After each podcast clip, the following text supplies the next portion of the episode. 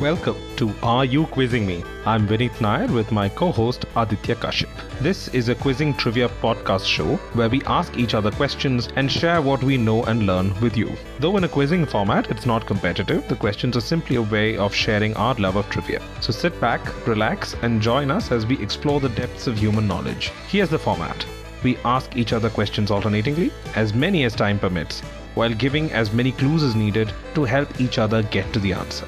Let's get quizzing. And we're back, ladies and gentlemen, with another episode. And as per tradition, we have to answer the question that Aditya poses to us at the end of every episode. So, at the end of the last episode, he had posed the quite thought provoking question What is the only upside to the mushroom management system?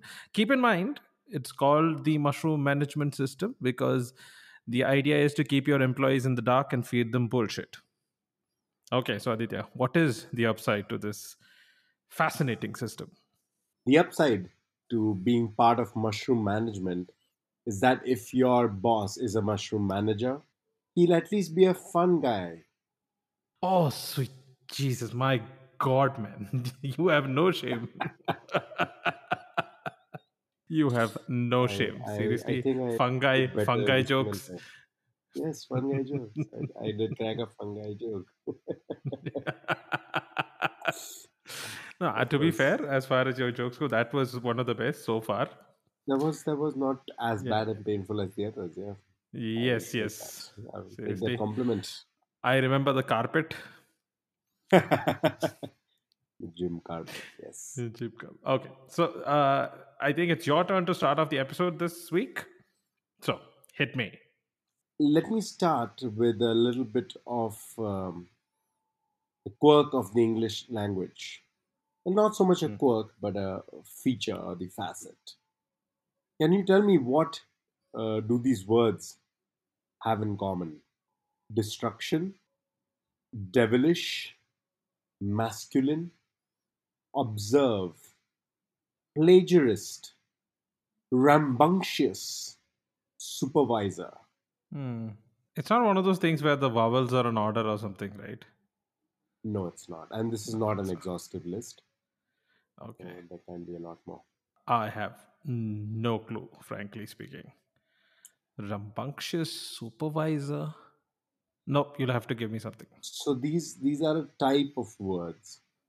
They all have something in common. Blossom, chicken, honorable. They all have something in common. What does chicken have in common with rambunctious? With blossom? Nah, dude. Nope. Nothing. Zip, zilch, nada. Okay, no, that's fair because this is a very vaguely designed question so far. Let me see if I can help you a little bit more.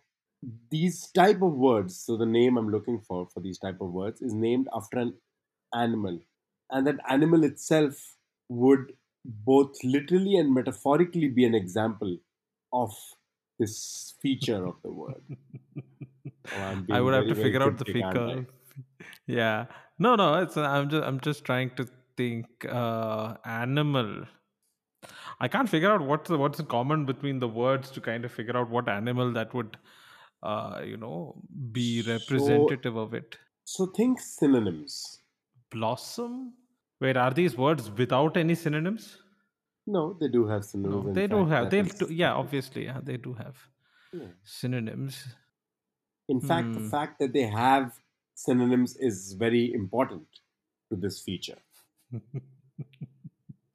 I feel like I'm digging into a hole and it's just going deeper and deeper with no gold in sight. I mean, what are you thinking? I'll try to guide you along the way. No, that's the problem. It's just a dark tunnel. I don't see anything. I'm just digging deeper and deeper. I'm just waiting for a glint of gold at the end of this mine that I'm digging. Okay.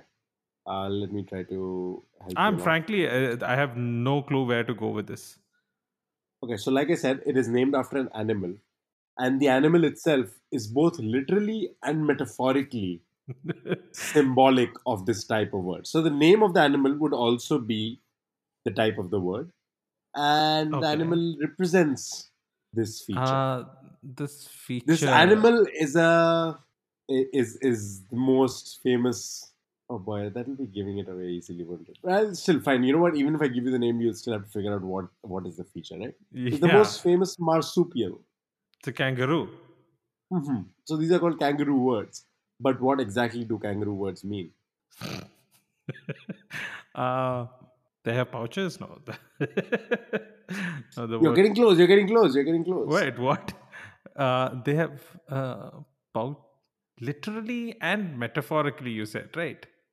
Yeah. So So, kangaroos do- as in the word kangaroo itself is a kangaroo word, Okay. and the animal kangaroo symbolizes what a kangaroo word is.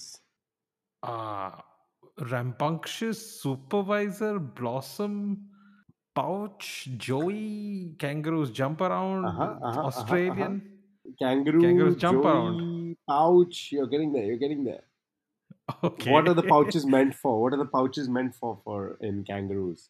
yeah so kangaroos are marsupials so once the uh, the young one of the marsupial is born it grows inside a pouch it grows inside its pouch Uh-huh. So they carry the young one. And I, what did I mention? What is the one feature that you want to focus on when thinking about the words? uh, the pouch no, no, the word itself. Remember when you're talking about having a synonym? having a synonym okay a pouch uh womb no i i I've just stumbled okay, okay, never mind, never mind. It's it's a very very obscure. It's not very well known, but I just like. no no but I, I i really want to know this Um, so kangaroo words are words which have a synonym of itself within the word. It contains a synonym of itself in the word itself. oh kangaroo would be roo Roo, yeah, that's right. uh, blossom would be what blossom bloom. would be Bloom, bloom oh okay you can kind of take out a few letters yeah. So it, they have to be in order, but they can have other letters in between. oh okay okay So destruction would be ruin, devilish would be evil, masculine would be male, observe would be see, plagiarist would be liar, rambunctious would be raucous, supervisor would be superior. Uh, what That's other words brilliant. Chicken would be hen, honorable would be noble. nice These are called kangaroo words, and some of them uh, actually have multiple joys. So routine would be rote and rut. Loneliness has both loss and oneness. Chariot has both car and cart. Foundation has both fund and a font. So yeah, a bunch of them have kangaroo words joys. Kangaroo words are the words which contain a synonym within itself. Just like a marsupial carries the young one on its own body. Yeah. Nice, That's nice, nice. word. Okay. No, I don't feel so bad because I would, I would. There's no way I could have worked this out. Yeah, you Uh, so either either so have bad. heard of it or you don't know it. Yeah, so it's Yeah, bit and tough it's one of those things. But it's it's. I don't think I'll ever forget this now. Kangaroo words. I should use it somewhere. Nice. Okay. Uh, let me pivot to something else. I'm going to give you a list of people. Okay. It's obviously a non-exhaustive list, and I'm going to leave one name out of it. That name will be the clue for you going on. So I'll tell you the list right now. Okay. Ready. So you have Anne Boleyn, who was uh, one of the queens of England, hmm uh, Henry VIII, Hannibal Lecter, the famous uh, serial killer, Nayanthara, who's a uh, actress from the south of India, Garfield Sobers, West Indian cricketer, Gemma Arterton, a English actress, one-time Bond girl. What do these people have in common? Um, Again, this is one of those obscure pieces of trivia. hmm. Hannibal. I'm thinking, do they all have uh, a, a moniker which describes them, like a Hannibal the cannibal, like some rhyming? No, no, like I. I don't, I don't, I don't think Thomas Harris has ever written Hannibal the Cannibal inside the novel. I think it's one of those things that's come up with the internet. We'll have to check that, but yeah, Hannibal Lecter, you know, one of the most terrifying characters ever written. Fantastic. Portrayed by Anthony Hopkins. yeah, Um, and- what? Uh, Let me oh, give you the list once again. Uh, do Anne they? Do they? Okay, continue. No, no, no. Go ahead. Go ahead. Go ahead. I was gonna say based on the uh, historical figures, the English monarchs. I was gonna guess have they been portrayed by Oscar-winning performances, but Gemma Arterton probably hasn't been portrayed in a biopic. No, neither has Nayanthara, who's an actress from the south yeah, of India, also. Right, yeah, also known as the lady superstar of the south. Um, no, I'll need a hint then. Okay, so then I'm going to add one person's name to the list. Mhm. It's probably a giveaway, but chalo. Hrithik Roshan. Again, Oh, a, a huge actor of Bollywood. people who have uh, a sixth finger.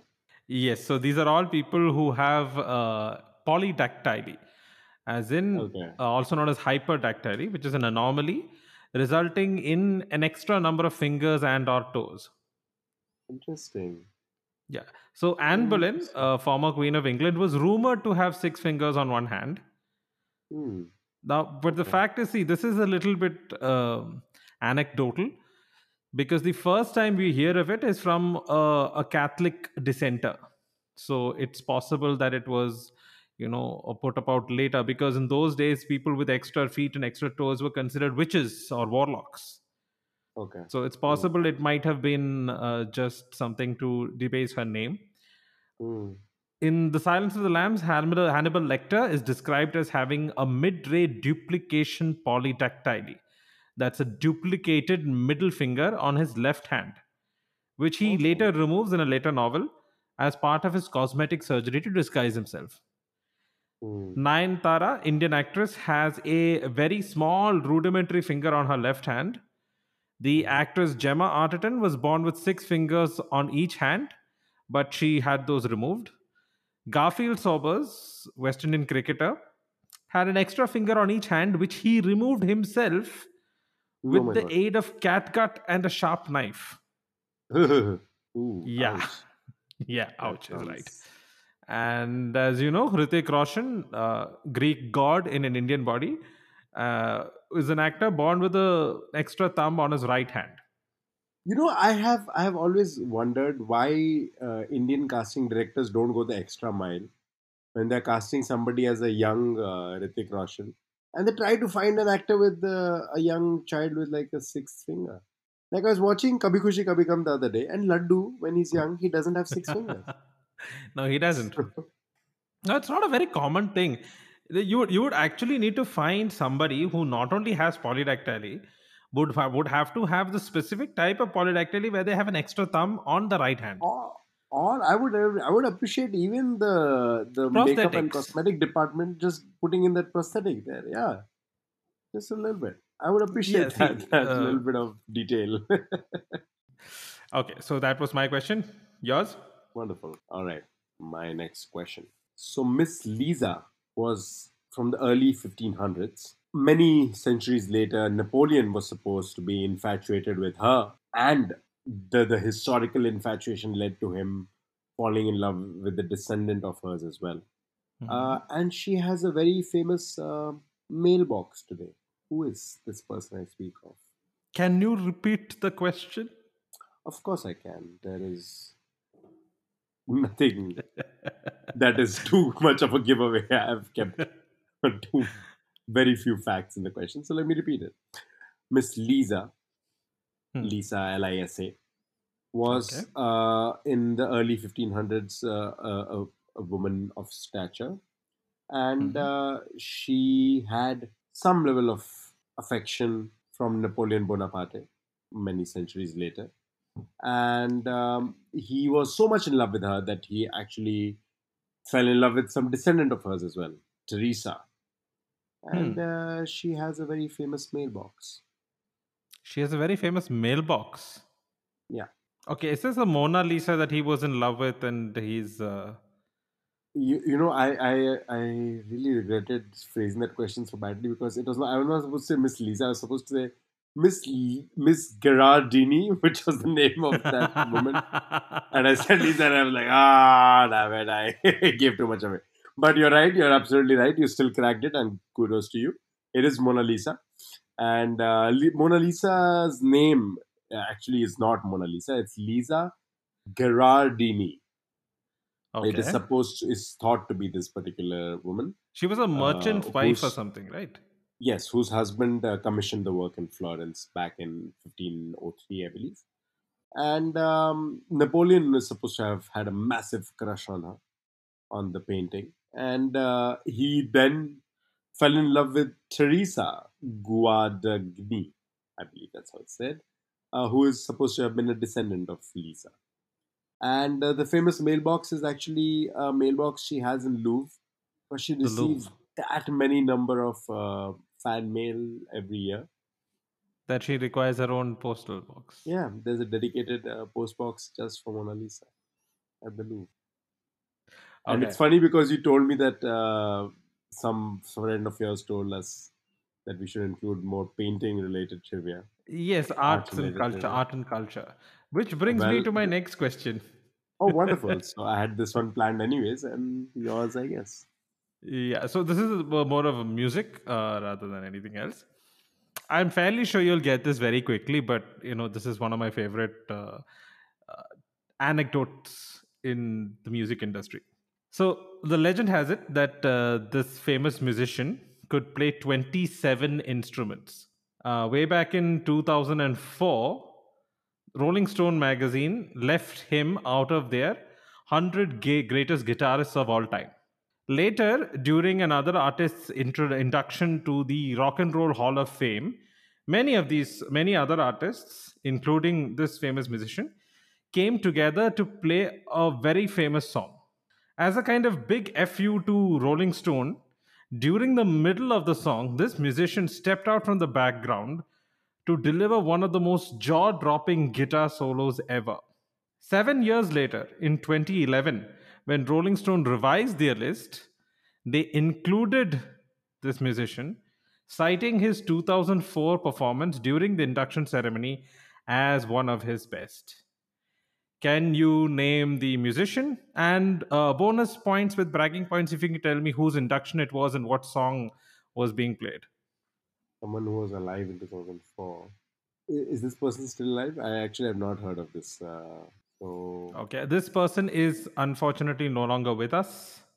a very famous. Very famous artist. He was a musical genius, though not many people know that side of him, as in his ability to play so many instruments and to play them extremely well. Uh, In fact, he is so known for uh, his songs and other things that people don't technically usually think of him as this extremely talented guitarist, but he was amazing. You know what? This is going to expose my lack of uh, knowledge about music in general. But I'm thinking uh, famous guitarist Jimi Hendrix, but not uh, No, not the time period. 2004. not correct for the time period. I don't know why I thought Freddie Mercury, but again, No, no, no. go Freddie Murphy, not much of a guitarist. He had an amazing vocal range. I think it was a two octave or four octave range. He had this amazing Hmm. vocal range. okay. And he was he was a pianist. Uh, uh, is he a solo artist or is he part of a band? Yes, solo, solo. Okay, solo artist. So gonna make a wild guess here. He signed his first record deal when he was just 19. Oh, interesting. Okay, I was gonna say Michael Jackson, but I know that doesn't fit then. No, Um, Michael Jackson wasn't a guitarist. He was a dancer, wasn't. singer, but not yeah, I a was guitarist. assuming that that's a feature. I didn't know that he was also a guitarist. But um, okay, then if it's not Michael Jackson, uh, it's just randomly. I don't, I know. This is probably really. Mm, I'm gonna say it. Fine, fine. I'll look stupid. It's all right, just for the entertainment's sake. Nobody is it by any stupid. chance? is it by any chance Prince? It is Prince. Oh, oh my God! That is such a wild guess. The only reason is because he had a very famous guitar. I remember the purple colored one, I believe. Yeah, it- no, I, I don't know about that particular piece of trivia, but yes, this is he was an amazing guitarist. And in Ah. 2004, when Rolling Stone released this uh, article with 100 greatest guitarists, they left him out. It was considered this kind of huge snub by Rolling Stone magazine. And then a few years later, during another artist induction to the Rock and Roll Hall of Fame, do you know which one? Oh boy, no, 2004, no idea. No, this was in uh, yeah, so 2004. So that was uh, George Harrison, the Beatle, his induction Oh, wow. to the He Rock and Roll Hall of Fame. 2004. Yeah. See, that's a problem. No, it's uh, Lennon and McCartney took all the, you know, the fame. Yeah, George but, I mean, Harrison- Harrison, Harrison was included in 2004. That is insane. Yeah, Yeah, it, it was only it was in 2004, and during his introduction, Tom Petty, Steve Winwood, Jeff Lynne, and Prince, with another Hmm. few artists, performed uh, what I think personally is one of the best Beatles songs, and prob- and George Harrison's best work. Do you know the song? Hmm. Considering the fact that No. there is a uh, an amazing guitar solo in between, that itself is a huge clue. Nah, uh, you Okay, yeah. will have to put there. So this was uh, while my guitar gently weeps.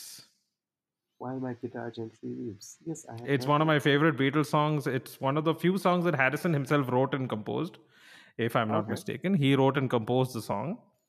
It's just this amazing guitar song. And you really, it's available on YouTube. It's one of the best live performances that you can see. This huge band, you know, of very talented musicians. They start playing, and in the middle, like you wouldn't even notice Prince in the beginning, right? Hmm. and in the Hmm. middle suddenly this you know uh, light pops up in the middle of the stage and this man just walks in and just delivers this amazing solo the swag with which he played like it was just effortless the way he played it. It was just this amazing thing. I'll never forget seeing that video for the first time. It's just amazing. Yeah so this was uh, the thing. So then later in 2011 when rolling stone revised their list they very you know uh, they put his name back in and cited this particular performance as one of his best. So they needed proof. Huh? Okay, well, yeah. Okay, great. okay your turn Um, my turn. It is Gallaudet University in 1894 was having a fantastic run in its football matches. So in, in the football tournament, this is in the US, so American football, they were having a fantastic run. Um, but the coach was worried that the other teams were uh, copying their moves and stealing their plays. So, what originated from this particular instance? Uh, modern day practice originated from this instance? the thing where they uh, you know scream out Hope 22 23 24 something like that in the beginning. no, i have no clue I, I don't know the basics of american football i had a, I That- that once is- heard a friend describe it as rugby with helmets yeah. No, um, rugby with concussion, perhaps. I don't know. But um, no, that's not what the origin is. Um, I'll tell you a bit more. This university is a private university uh, meant for the hearing impaired and the deaf. okay and so they were the sign language against- or they make they made up signs to show the to call the plays from the sidelines the coach instead of uh, shouting out the plays he would you know sign them out that uh, they do that in it- baseball right well, again, you are asking me something I don't know anything about. I'm not sure what they do in baseball. Oh yeah, they do. Wait, you're right. You're right. You're right. I have seen Yeah. that in films Yeah. about baseball. That's my Yeah. knowledge of baseball. Field it's not that i'm guessing No. Uh, no, it is not that. It's a much more common practice than just that. It's eh, okay now it's a common practice in sport or in regular life Definitely in sport, but even otherwise. okay even otherwise Sometimes otherwise, yeah. So the the guy, the coach is afraid that the opposite team is able to catch their plays. Mm-hmm. They copy their You're plays. actually on the right path. You're on the right path. Yes, yes. Okay. So They went up against two other deaf schools, and they beat them decisively. So the Pennsylvania Deaf School they beat 24-0, and the New York Uh-huh. Deaf School they beat 26. But Okay. uh, this gentleman, Paul Hubbard, is his name, the coach. He was Okay. worried that the other teams would steal their plays. So Ha, ha, ha.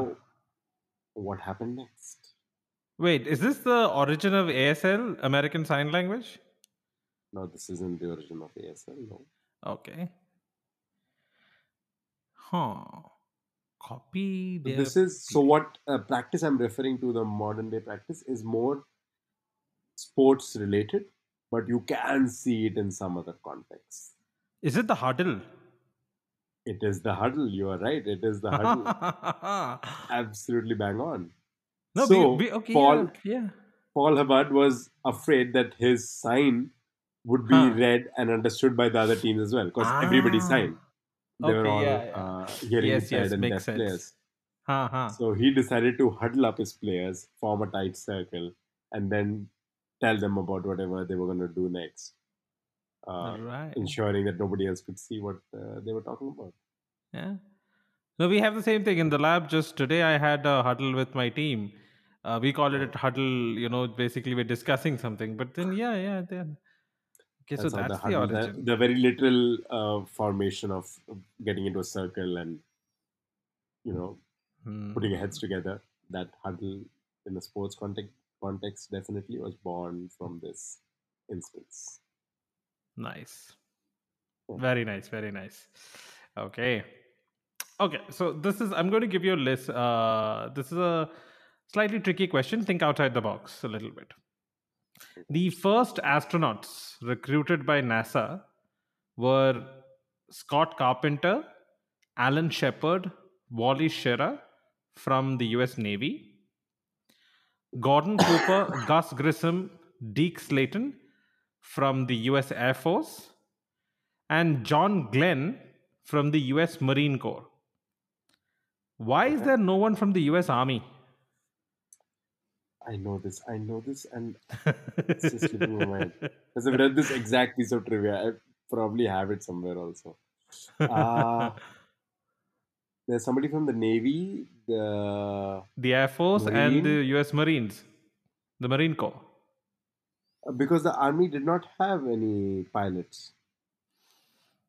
A little more specific. I'll give it to you, but if you can get the very specific uh, reason. Army did not have any planes. I don't know. No.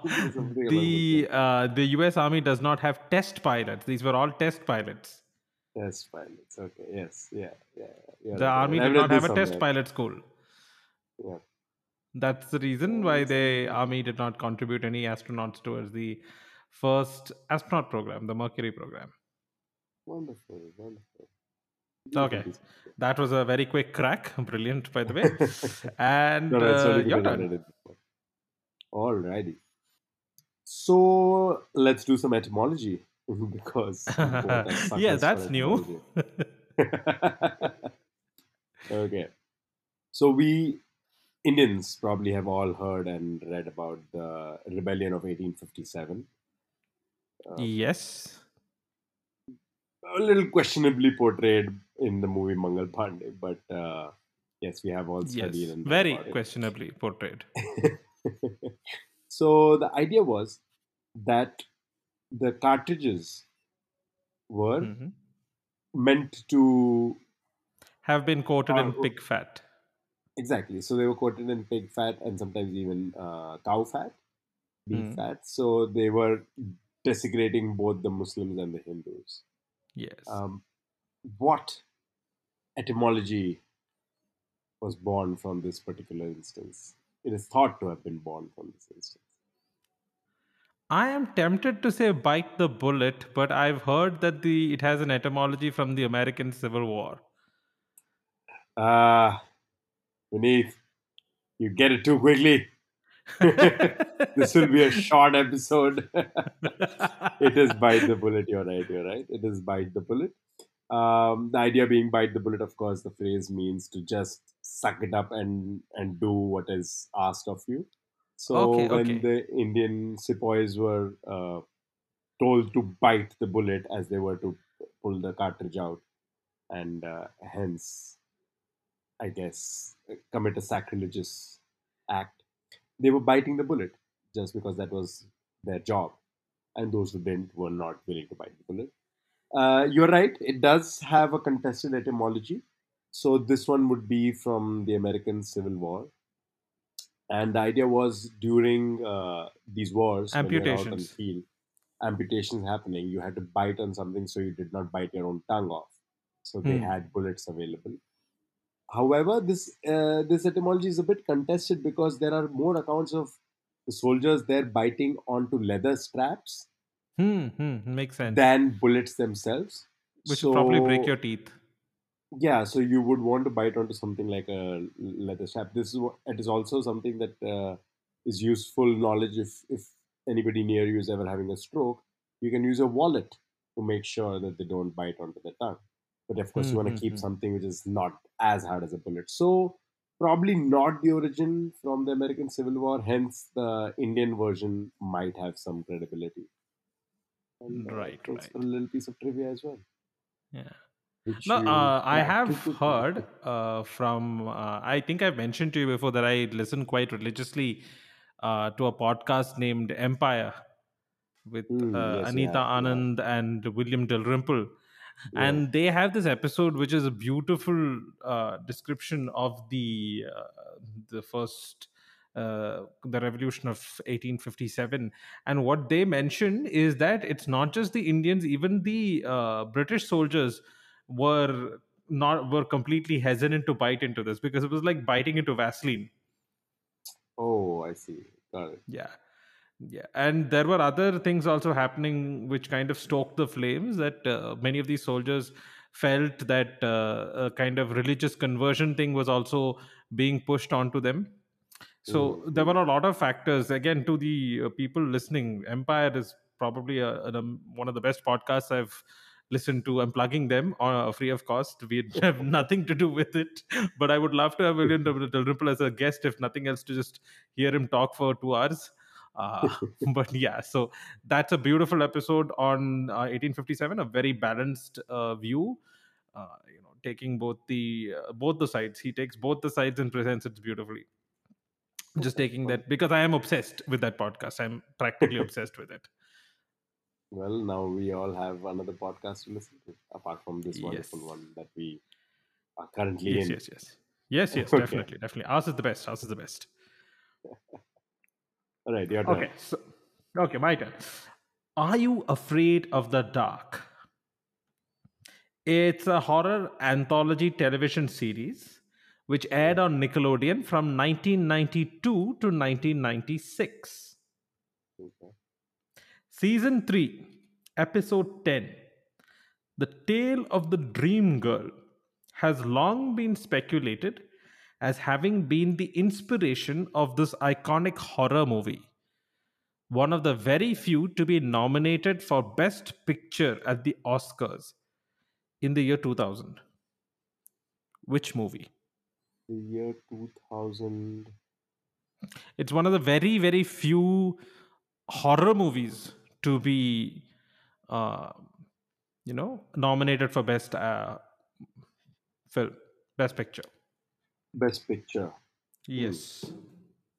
Um, and you said the name of the episode was uh, Dream Girl. Sorry, can you repeat the name? Yes. So the the series is called "Are You Afraid of the Dark?" and the episode uh, was called "The Tale of the Dream Girl." Tale of the Dream Girl.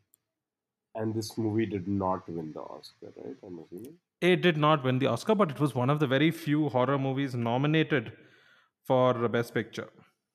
Okay, interesting. Because I know, I don't know if Silence of the Lambs qualifies as a horror film. Yeah, so Silence of the Lambs is one of those which has uh, been nominated for Best Picture, but uh, But it was It- not 2000. It's it not- no, this that was 1990, 1992, somewhere around those uh, the- around that time, if I'm not mistaken. Probably, probably. Um, which horror movie was an Oscar? Oh. Uh, I'll need a bit more of a hint.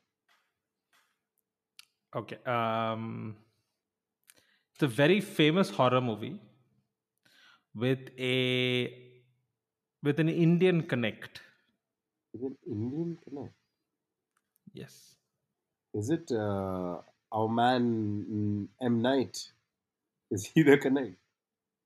Yes, he is the connect. So then, which is the Oh, movie? then, then, uh, then we're talking about. Uh, my God, you're blanking. You're blanking. I love this. Come on, Aditya. Oh, How many senses do you as have? I see myself as a dead person right now. uh, How many senses do Sense, you yes, have? Six Six Yes. Sense, yes, yes. I know it. I know it. I know the name. I'm gonna cry. Six Sense, yes. Yes, it Um, was okay. So the Sixth Sense was there was a lot of speculation in uh, the you know discussion boards of the time that this Hmm. movie was inspired by this episode. So the episode goes something like this. Okay, the story is about a young man who is haunted by a dead girl. He tries to get help get help from his sister, but in the end he realizes that his sister is the only other person who can see him besides the dead girl. He can see the dead girl because he too is dead.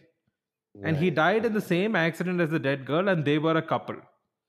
And at the end of the episode, he goes into the afterlife with her. So you have this concept of somebody who's dead, the lead Hmm. character being dead and not knowing the fact that he's dead. Spoiler alert, 24 years later, but still. So uh, the episode reminded a lot of people about the Sixth Sense in a lot of places online. But Shyamalan allegedly outright cited the episode as an influence on the Sixth Sense.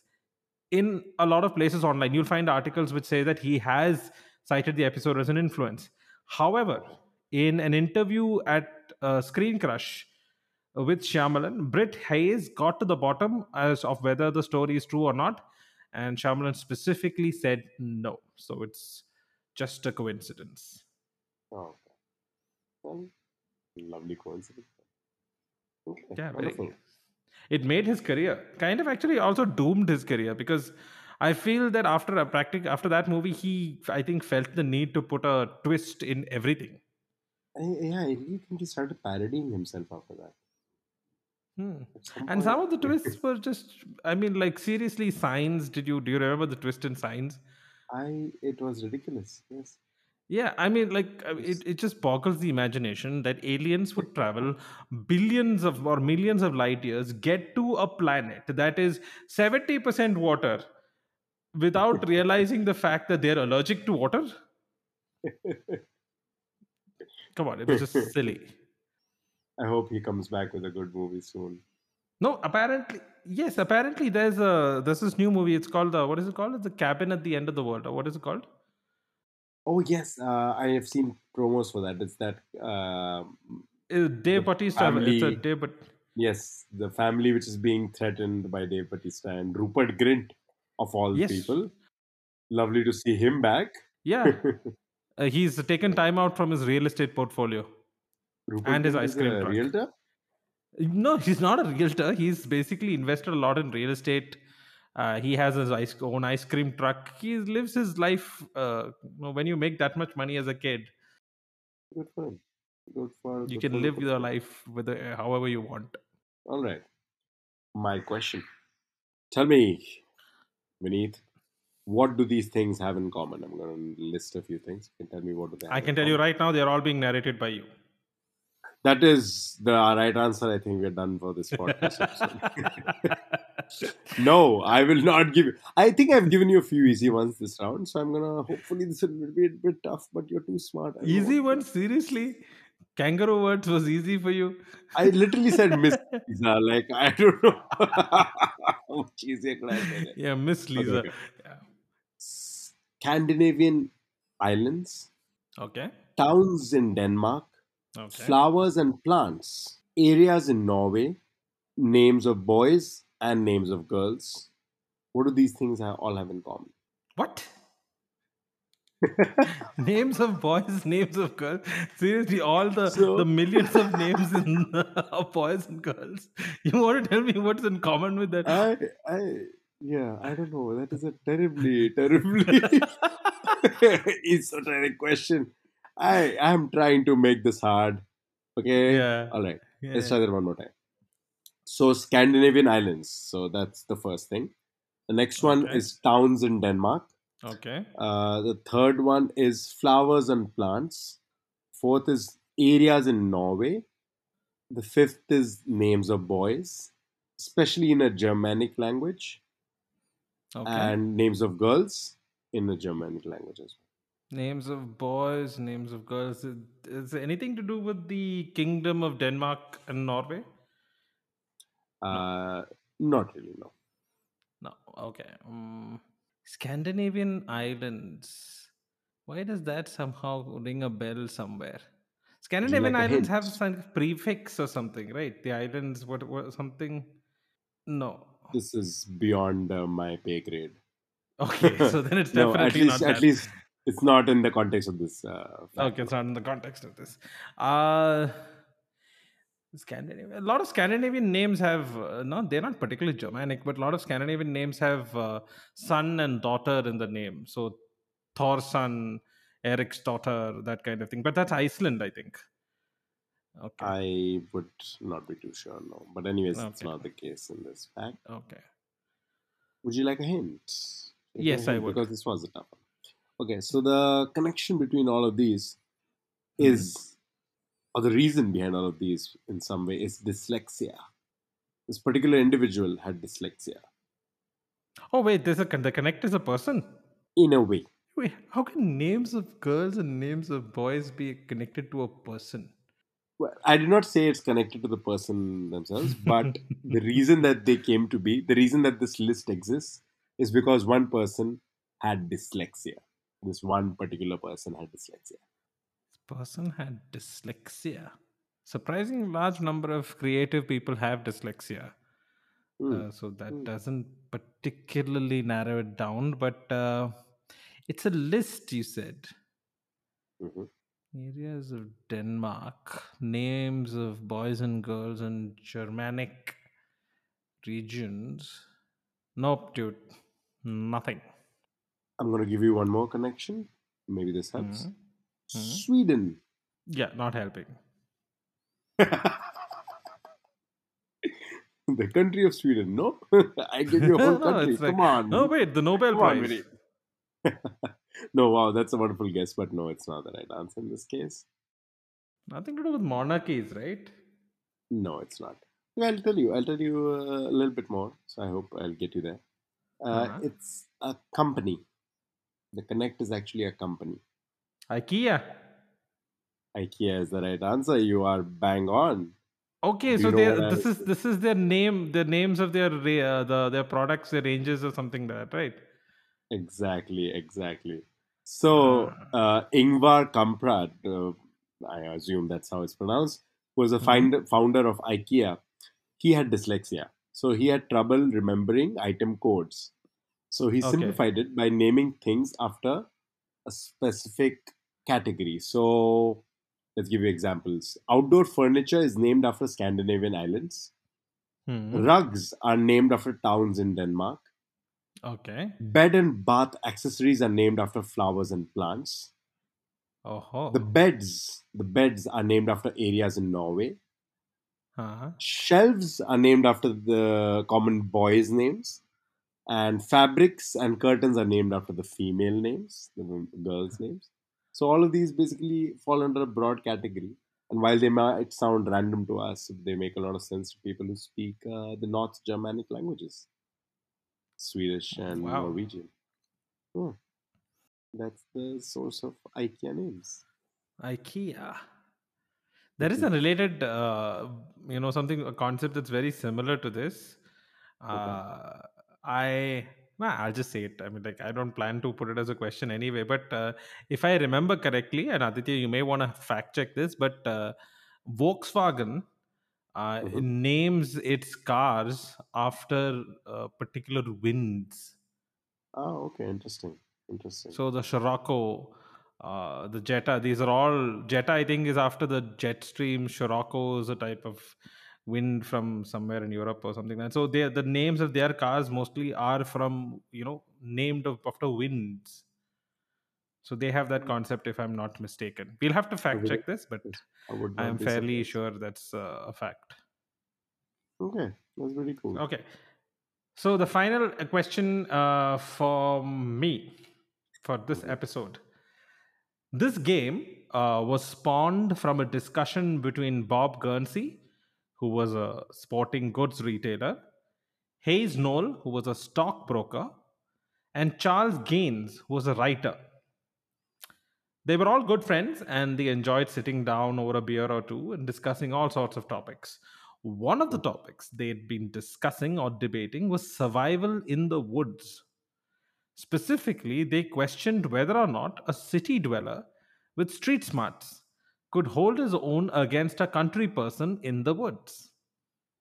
This debate continued on for a few years until they came up with this game.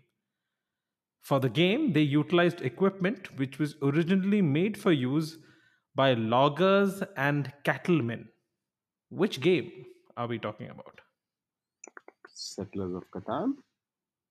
No, no, no. Um, is it a board game? No, it is not. Ah, so, and all the makings of a board game. Mhm. Um, is it a? Then I would assume it's a video game. It is not.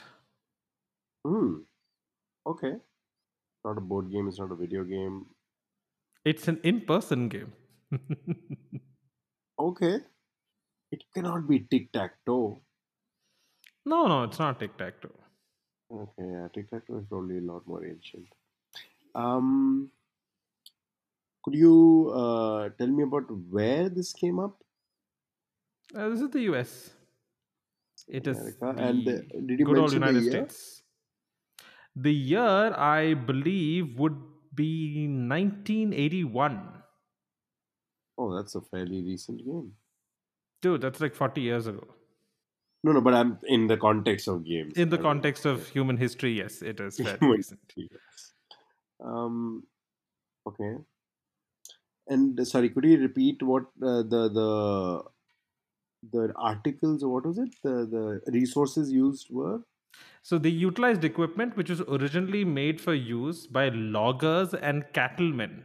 Oh, is it Jenga? No, it is not Jenga. Hmm. Okay, now then I'll need a bit more of a hint. Okay. Um, Is it a this card game? By particular. Sorry, Is it a card game? it is not a card game. So Okay. uh, the uh, equipment that they are using was uh, developed in the 1960s, and it was used by cattlemen, and it was uh, never intended to be used for a game with people involved. It was used for cattle. Loggers also use these. Okay, let's just put this, uh, just listen to this portion. This is specifically the clue. So, one of the topics, as we mentioned, that these guys kept debating is whether Mm. somebody who was raised in the city, who was a city Mhm. dweller, could go up against a, an experienced woodman in a, you know, in the context of, you know, the woods and survival and whatnot. No, no, I, I, I got that. I was trying to think. That's why. Okay, it's a very first one f- that it's it's it's uh, used quite a bit nowadays uh, by a lot of uh, you know players independently as well as corporates, uh, team building exercises and whatnot. Not in India, but I think in the West, yes, it is one of those things. It's a team sport. Like it's a team based game. It can be played solo, but it can also be played in teams. My God, what is this game? oh, I I'm assuming you it know is this. famous enough. Yeah, I've heard of it definitely. Okay. Um. No, I'm still completely drawing a blank. I, you know, when you said teams, oh, I can't believe that's the first one that came to. It's like pin the tail. Like, will a Okay. country dweller be able to pin the tail no, okay. better than so when dweller? this uh, when this game uh, was first started uh, you know an article was published about it in the 1981 october issue of sports illustrated and uh, they began selling it as a survival game they sold a kit and with the rules and everything and it was uh, termed a survival game And this is 1982. 81 81 82 Oh wow, I have no idea. I'm so completely. Okay, so Yeah, this, uh, let me just put it this way. If uh, computers and first person shooters hadn't come along, this would still be, this would probably be everywhere. It is still quite a lot, but not as, uh, like if you're a person who likes first person shooters, then this is definitely the game for you. Paintball? Yes, it is paintball. Oh, wow. Okay. Interesting. Tell me more. Tell me more. yeah, so the first paintball gun was invented in the 60s by the Nelson Paint Company. Uh, they didn't call it a gun, they called it a marker. Hmm. Okay, so it was never intended to be used on people. It was intended to be used by loggers and cattlemen. Loggers would use this to mark trees which they needed to cut down, and cattlemen used to mark cattle while on horseback. Okay. The uh, original sense. paintballs used an oil based fill, and the first official game took place on June 7th, 1981, in a wooded area of New Hampshire. So Bob. Gurnsey, uh, the sporting goods retailer fellow, he wrote the rules of the game. Uh, very soon, an article was published in Sports Illustrated, and they saw the opportunity and began survive- selling a survival game package for $150. The Hmm. package, uh, the kit rather, included a paintball marker, paintballs, goggles, and a rule book. Okay. However, at the time, it wasn't called paintball; it was known as the National Survival Game. Wow. National survival game. Wow. That's Yes, raising the was a stakes national survival high. game. Yeah, yeah. Okay. Oh, that's a wonderful piece of trivia. Thanks for sharing that. Yes. cool. So that's the end of our episode for today. Uh, but before we leave, Mr. Aditya Kashyap, what's your question? Uh yeah, actually, you know what? Let's ask this question. Mm, so we we mentioned how Prince was left out of the of the Rolling Stones list uh, of massive Rolling. Stone. This is the, the magazine. Sorry, Rolling Stone list. My bad. Rolling Stone list. Um, what other artist did the Rolling Stone forget when they made that top hundred guitarist list? I don't know why I'm asking this. This is so okay, let me just tell the people right now the obvious answer is not everybody other than the 100. Everybody, everyone has to- That would have been Aditya has something more specific in mind, or I rather, he do, will come up with something more specific. At some point during the next Okay. week, yes, I will. Yes, yes. So join us again next week to torture yourself. That's all for this episode. Thank you for listening in. We hope you enjoyed the show, that you learned something new.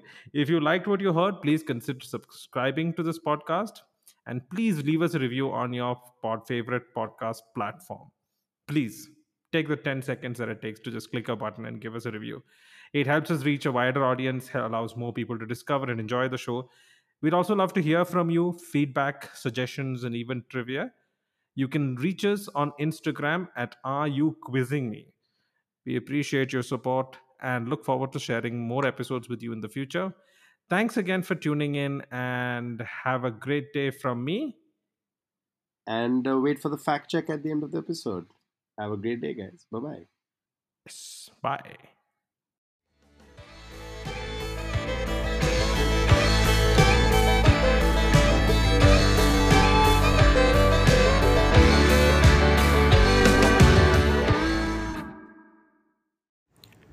And here's the fact check for the episode. The cloud guitar from Prince's 1984 film Purple Rain is considered iconic. The original guitar is now on display at the National Museum of American History in Washington, D.C. The US Army does have experimental test pilots who are graduates from the US Naval Test Pilot School, but after the screening based on minimum requirements for the Mercury 7, the original seven astronauts for NASA, the Army pilots were not selected because those that were initially screened, none were graduates from a test pilot school back then. Knock at the Cabin is the 2023 film by M. Night Shyamalan based on the 2018 novel The Cabin at the End of the World by Paul Tremblay. Volkswagen did name a lot of its cars after winds. Golf refers to the Gulf Stream. Sirocco is named after a Mediterranean wind of the same name. However, Volkswagen soon left that trend behind and has named a lot of its cars since then differently, for example, from Greek mythology or Latin words and its derivatives. And that's all for the fact check.